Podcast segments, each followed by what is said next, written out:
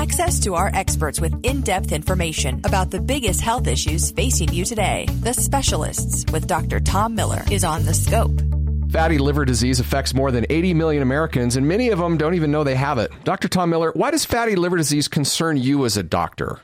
Well, fatty liver disease is becoming the most common chronic liver disease in the industrialized Western world, and especially in the United States. And it used to be we had viral hepatitis as a cause of liver disease and a major cause of uh, transplantation, which it still is. But very shortly, the major reason for liver transplantation due to liver failure is going to be fatty liver. And not necessarily caused by alcohol. I always thought it was, you know, people that drank a lot tend to get fatty liver disease. Well, they get liver disease. It's not necessarily fatty liver disease as you would think about it. And it was and still continues to be a cause of liver disease. But because of our lifestyle and the fact that uh, 30% of the people living in the United States have obesity, fatty liver disease is now the most common cause of chronic liver disease. Yeah, 80 million Americans. That's quite a. That's almost an epidemic, isn't it? Like it, if 80 million Americans had any other sort of disease, we would be freaking out. Right. Um, I think the term might be just a little bit. The categorization of it is a little bit misleading because not everyone with fatty liver disease goes on to develop liver failure. In fact, a small percentage of those people end up with liver failure. But given the large number of people with fatty liver disease, a significant number of Americans will end up with, with end stage liver disease. And what exactly is going on? So I think the name implies that there's some fat, maybe excess fat deposits in the liver, but why is that bad? Fat is a, a cause, a driver of inflammation.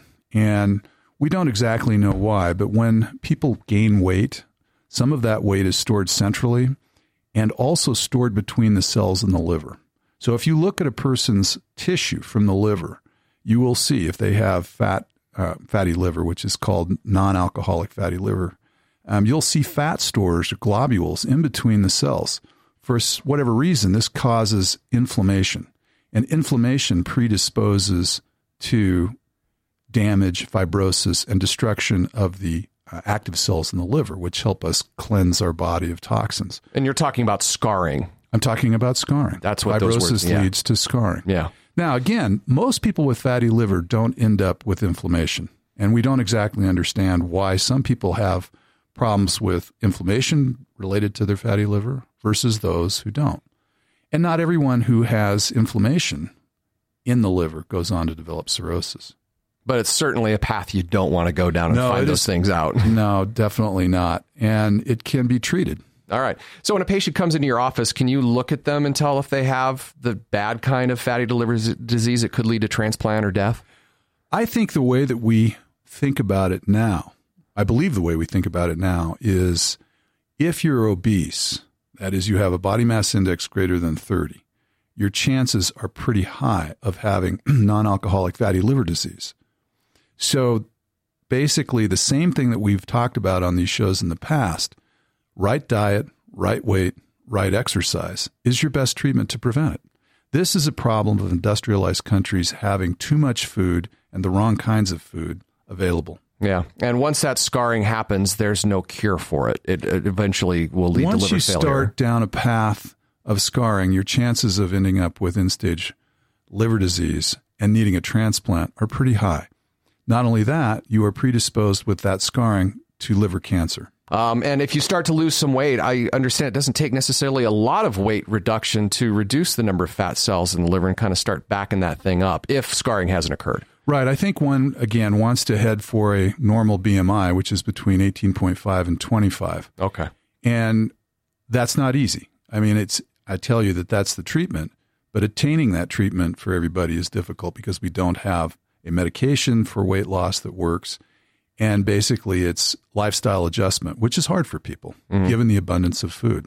And there are tests that you can do to determine for sure if there are. There are. So we basically start looking at the issue of inflammation in people who we think might have fatty liver disease by looking at the enzymes that the liver produces on a blood test. If these are elevated, there are a number of causes.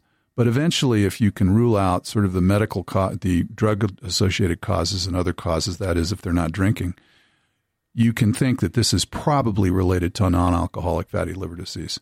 And if you really want to know damage to the liver, you're going to have to do a liver biopsy. There's another test now that's non invasive, um, but liver biopsy is still the gold standard. And uh, we haven't really hit on this, but it often doesn't have symptoms. The vast majority of people with non alcoholic fatty liver disease are not symptomatic. Yeah. And in fact, you're only symptomatic towards the end When it's of this disease when you have fibrosis and scarring or liver cancer. So again, we want to look at obesity and lifestyle as a response to to prevent this. so get that uh, body mass index back into a reasonable area. Well, it's the same thing we talk about for all of the things that we now kind of associate with the Western world diet, which is high blood pressure, heart disease, metabolic syndrome, type 2 diabetes.